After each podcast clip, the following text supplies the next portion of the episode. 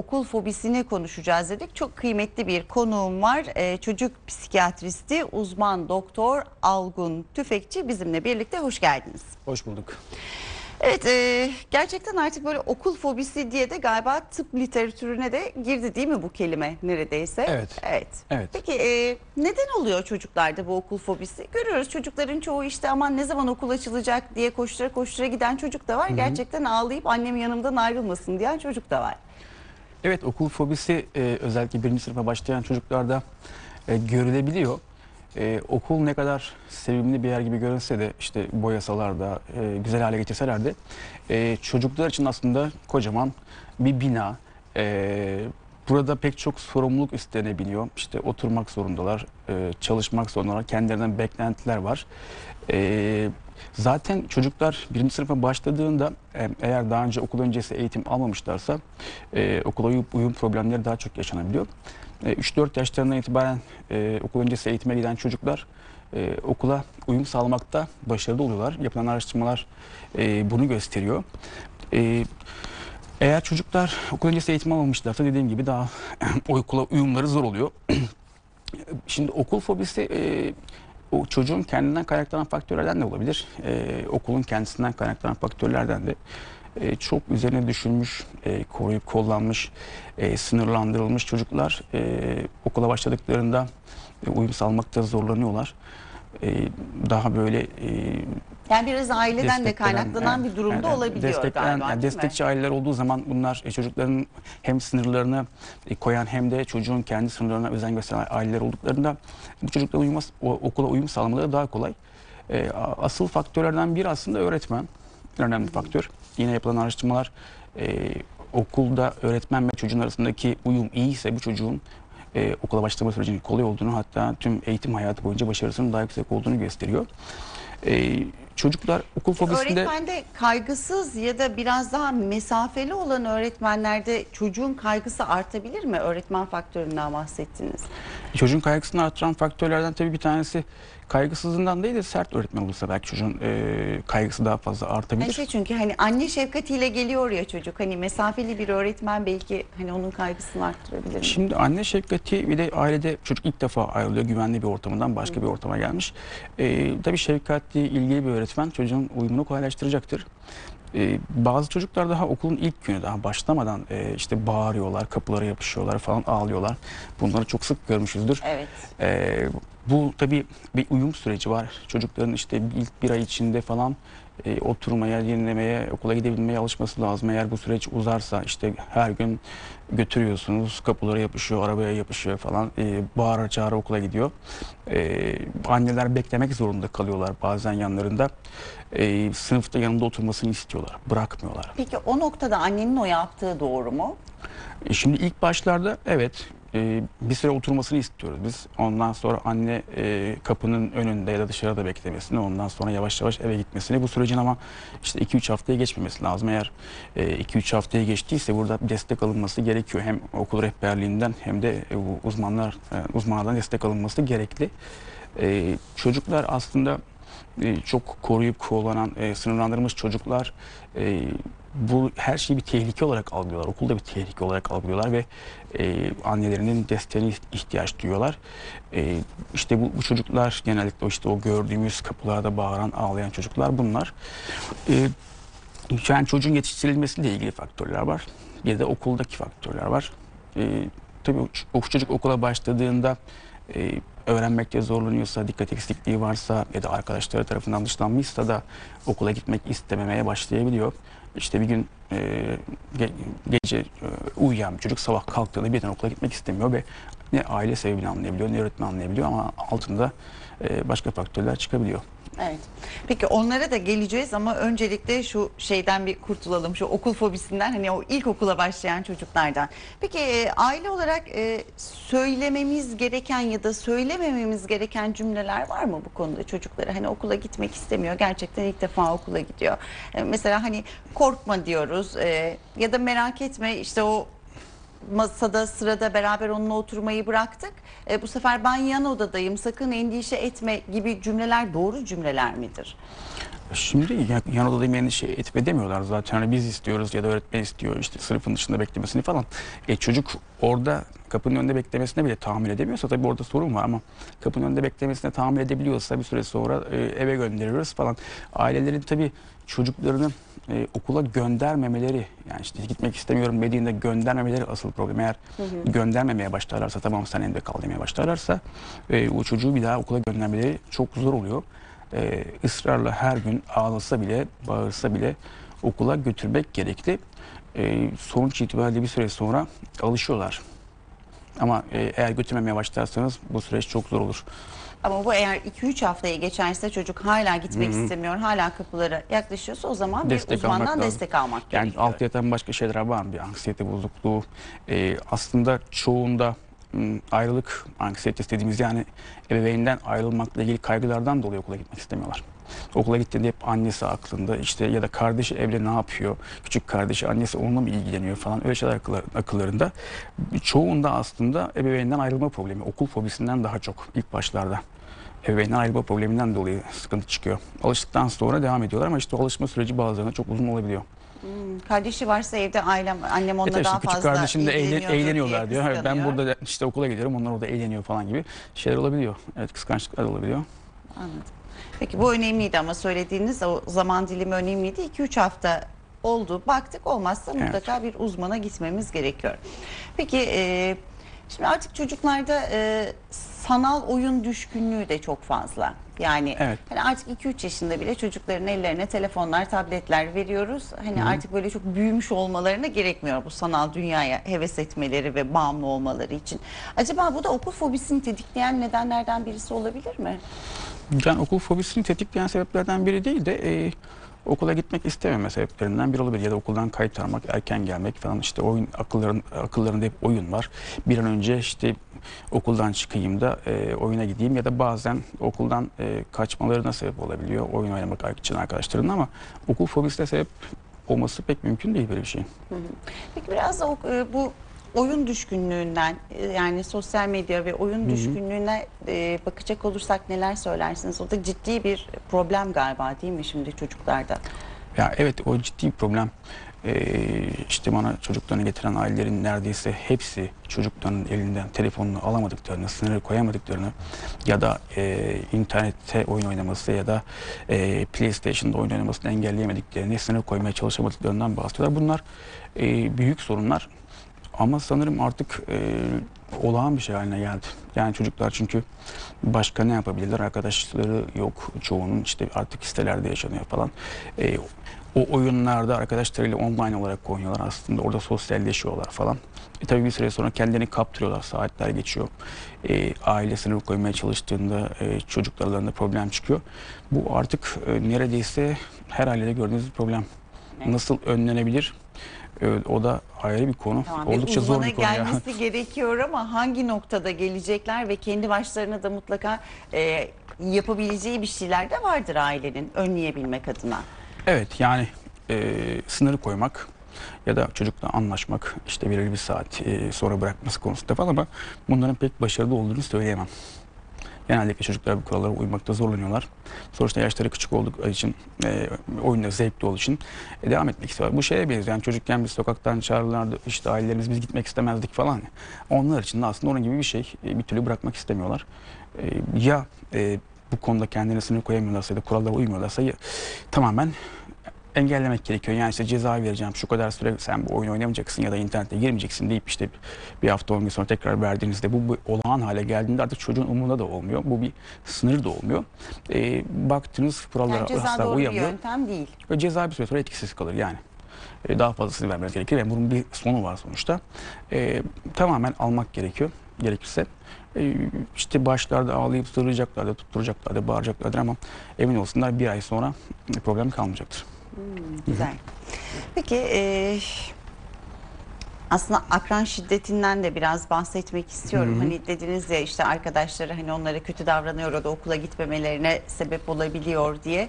E, biraz da bundan bahsedelim mi? Yani hem çocuk bunu e, nasıl koruyacak kendini? Hani biz ebeveyn olarak ona nasıl bir yol göstereceğiz ya da böyle bir şeyin farkına nasıl varacağız? Yani çocuğun e, tepkileri mi değişiyor, hareketleri mi değişiyor? Hani okulda gerçekten böyle bir akran şiddetine maruz kaldığını.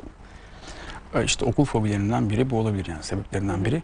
Ee, okulda eğer çocuk yani diğer arka- çocuklar tarafından kıstırılıyor, işte dövülüyor ya da işte parası alınıyorsa, şiddete uğruyorsa bu çocuklar okula gitmek istemeyebiliyorlar. Mesela belirtilerden biri bu. Ee, ya da okula sizi götürürken korkuyorlar. Ee, ya da öğretmenine söylüyorlar, ailelere söylüyorlar.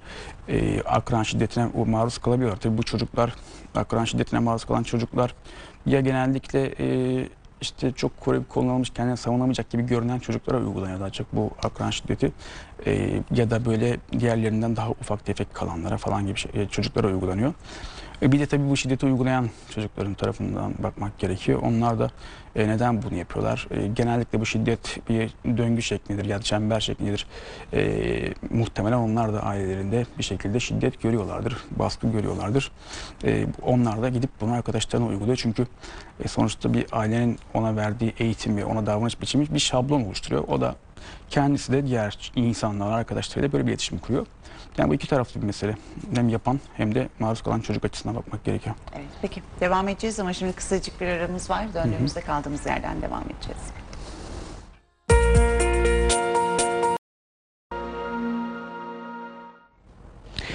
Evet sevgili izleyiciler kısacık bir aranın ardından kadının gündemi kaldığı yerden devam ediyor. Gitmeden önce akran şiddetinden, akran zorbalığından bahsetmiştik. Aslında e, Algun Bey de iki açıdan baktı. Hem şiddeti uğrayan hem de şiddet uygulayan çocuk tarafından baktık.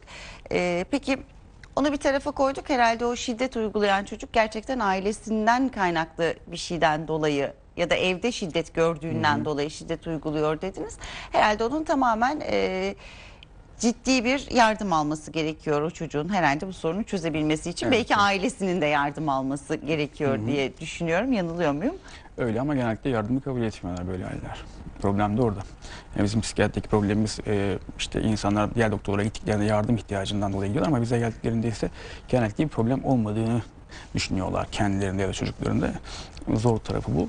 E, tabii ki yardım almaları gerek ama önce bunu kabul etmeye gerekiyor. Çünkü yardım almak istemeyen birine yardım edemezsiniz. Evet çok doğru. Evet.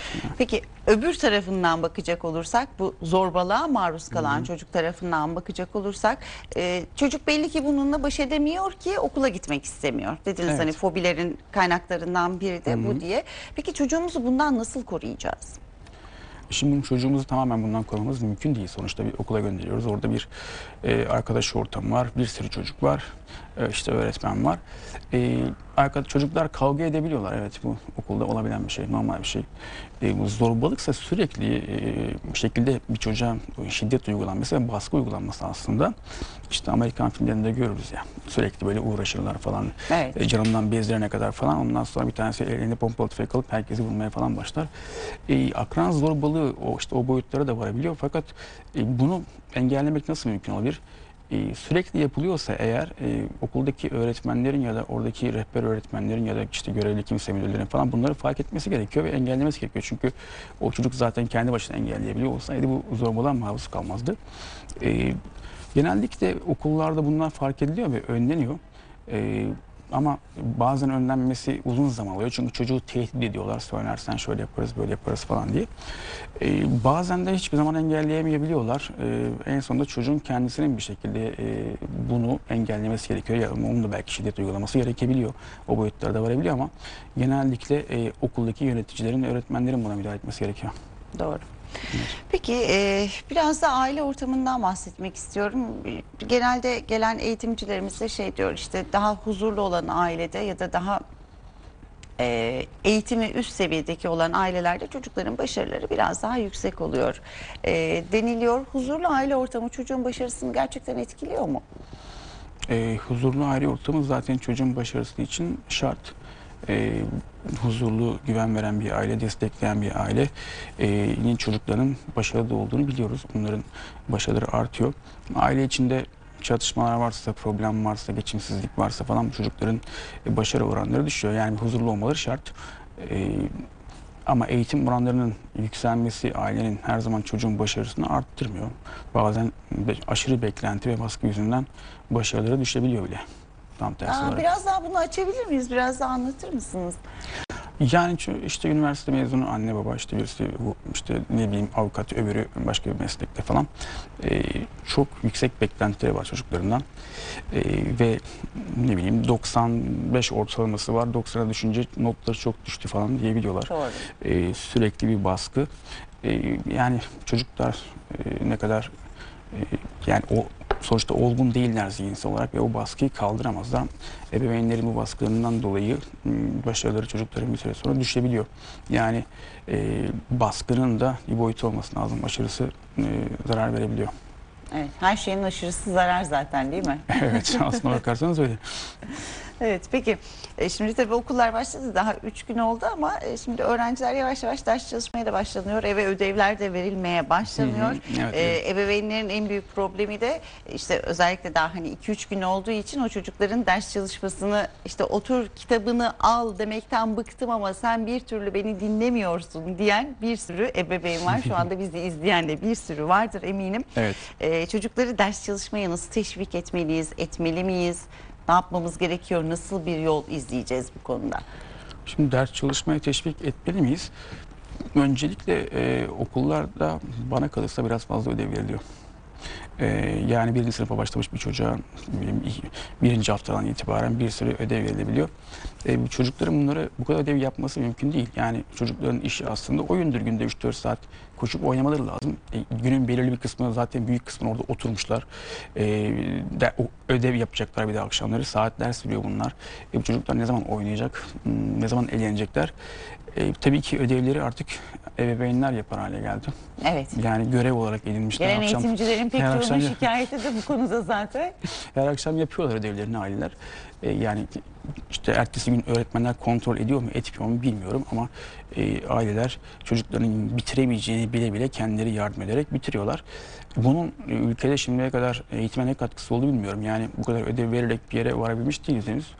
E, İnsan aynı yoldan giderek başka yere varamaz ve e, herhalde bir sistem işe yaramıyorsa bunu bir gözden geçirmek gerekir ama hala ödev veriliyor. E, yani yapılan araştırmalar hmm, 12 yaşından sonra ve haftada 45 dakika toplam sürecek ve e, merak uyandırıcı ödevlerin eğitime bir katkısının olduğunu ama e, 12 yaşından önce verilen e, merak uyandırmayan tekrardan ibaret e, ve uzun süreli ödevlerin hiçbir işe yaramadığını biliyoruz ama e, tabii yapılan araştırmalar kimin umurunda? O da ayrı konu. Ama şimdi Algon Bey bir taraftan da şöyle bakacak olursak e, çocuklar zaten ilkokula başladıktan sonra üniversiteye kadar zaten bir yarış halinde ve sürekli sınavlara tabi tutuldukları için aileler de mecburen o sınavlarda çocuklarının başarılı olması için ders çalışmaları gerektiğini düşünüyor. Yani hani öyle baktığımızda evet çok fazla ödev verilmesi gerçekten çok doğru ve mantıklı değil ama çocukların bir şekilde en azından okulda öğrendiklerini tekrarlamak adına da ders çalışmaları gerekiyor. Ama bazı çocuklar hani geldikten sonra kesinlikle eline kağıt kalem hiçbir şey almak istemeyen çocuklar da var. Şimdi ne o sınav 8. sınıfta yani birinci sınıftan bütün gün tekrar yapmalarını anlamak mümkün değil tabii yani. 8. sınıfta birinci sınıftan soru sormuyorlar. Neden tekrar yapmak zorundalar? E, ne öğrenecekler birinci sınıfta? İşte okuma yazma işte bazı konuları falan. Onun dışında ne öğrenecekler ki saatlerce ödev yapıyorlar mesela. Değil mi? 8. sınıfta sınava girecek bir öğrenci de herhalde 6, 7, 8. sınıftan girecektir. E, onu da herhalde bir yılda falan e, 8. sınıfta çalışsa yeterli olur ama 6. 7. sınıftan itibaren hafta sonları yani 7. sınıfta, geçen gün bir aile söylemişti, 7. sınıfta cumartesi günleri okula gitmesi gerekiyor. Niye? Çünkü 8. sınıftaki sınava hazırlanması gerekiyor. Yani o yaştaki bir çocuğun, e, gencin bunu kaldırması mümkün değil. E, gereksiz yere bu kadar baskı yapılıyor. Bu başarıyı arttırır mı? Hayır, Evet. arttırmaz. Bunu dinleyen çocuklar eminim şu anda sizi dinleyenler çok fazla mutlu olmuşlardır. Annelerine de Hayır, dinlemeseler onlara- bile muhtemelen Bu örnek ders olarak çalışmayın ya da ödev yapmayın demek değil. E, elbette çalışmaları gerekiyor. E, yeterli miktarda e, çalışan bir çocuk eğer zeka seviyesi de yerindeyse e, zaten başarılı olacaktır. Hmm, ama e, bunun başarılı için gerekli şartlar işte zekası yerinde olacak. Çocuk desteklenecek falan. E, ama aşırı beklenti ve baskı ve aşırı ödev, aşırı çalışmak bu çocuğun başarılı olmasını sağlamaz. E, ama ülkemizde yapılan bu. Bu demek değil ki ders çalışmayacaklar. Ders çalışmadan ya da bir konuya oturup çalışmadan başarılı olmak mümkün değil ki. E, tabii ki gerekli ama e, ödevin fazlalığı ya da aşırı derecede çocuklara baskı yapılması gerekli değil. O da bir işe yaramaz. Evet. Ülkemizde yapılan bu.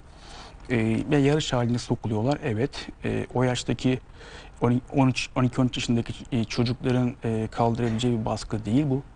Ayrıca o yaşta yapılan sınavlar da adaletsiz sınavlar. Çünkü beyin gelişimi kim çocukta erken başlıyor, atak yapıyor, kimisinde geç başlıyor. İşte 17-18 yaşına kadar eşitleniyor. Fakat siz erken atak yapan çocuk e, tabii ki o sınavda daha başarılı olacaktır. Geç atak yapan çocuk gelişiminde daha başarısız olacaktır ama o, o çocuğun elinden aslında e, başarısını işte sınavdaki başarısını elinden almış oluyorsunuz o yaşta yaparak. E, bu da mesela e, haksızlıklardan biri. E, yani o sınav nereden bakarsanız bakın e, çocuklara her zaman için bir haksızlık. E, çocukluklarını yaşayamamalarına sebep oluyor e, falan ama tabii bunlar aynı şekilde sürüp gidecek. Ben de üniversite sınavına girdim. Herhalde benim kızım da şimdi 7 yaşında o da üniversite sınavına girerken böyle yarış halinde olacak ve bu hiç bitmeyecek gibi görünüyor. Evet maalesef bitmeyecek. Evet. Peki şunu da sormak istiyorum. Ee, tabii yarış halindeler çocuklar sürekli kurslara, takviye kurslarına sürekli gidip geliyorlar ama aileler biraz da çocuğumuz sosyalleşsin diye de işte bale kursu, piyano kursu oradan çıkarıyor, tenis kursu başka bir yere Evet. gönderiyor, at, at bindirmeyi yani hani tamam çocuğun sevdiği bir şey yapması belki çok doğru olabilir ama hani bu bir taneyle mi sınırlı olmalı yoksa hani çocuğun gerçekten sosyalleşmesi için bu kadar yormaya gerek var mı? E Şimdi e, piyano öğrenmesinin sosyalleşmeyle bir alakası yok. Yani tabii oraya gittiğin arkadaşlar falan olacak ama bir kere o piyano öğrenmiyor çocuk istiyor mu diye sormaları gerekiyor başta. Pek sormuyorlar zaten. E Sen piyano kursuna git işte oradan at binmeye git falan ama çocuklar bunları bırakıyor. Yani zaten istemeyerek yaptıkları şeyler çoğunlukla. İsteyerek yaptığında zaten devam ediyor. E, çocukların sosyalleşmesi için evet yani özellikle yaz tatillerinde yaz okullarına falan gitmeleri iyi olacaktır. E, evet öyle kurslara isteyerek kendileri gidiyorlarsa orada arkadaşları da olacaktır. Evet sosyalleşmeleri iyi olacaktır.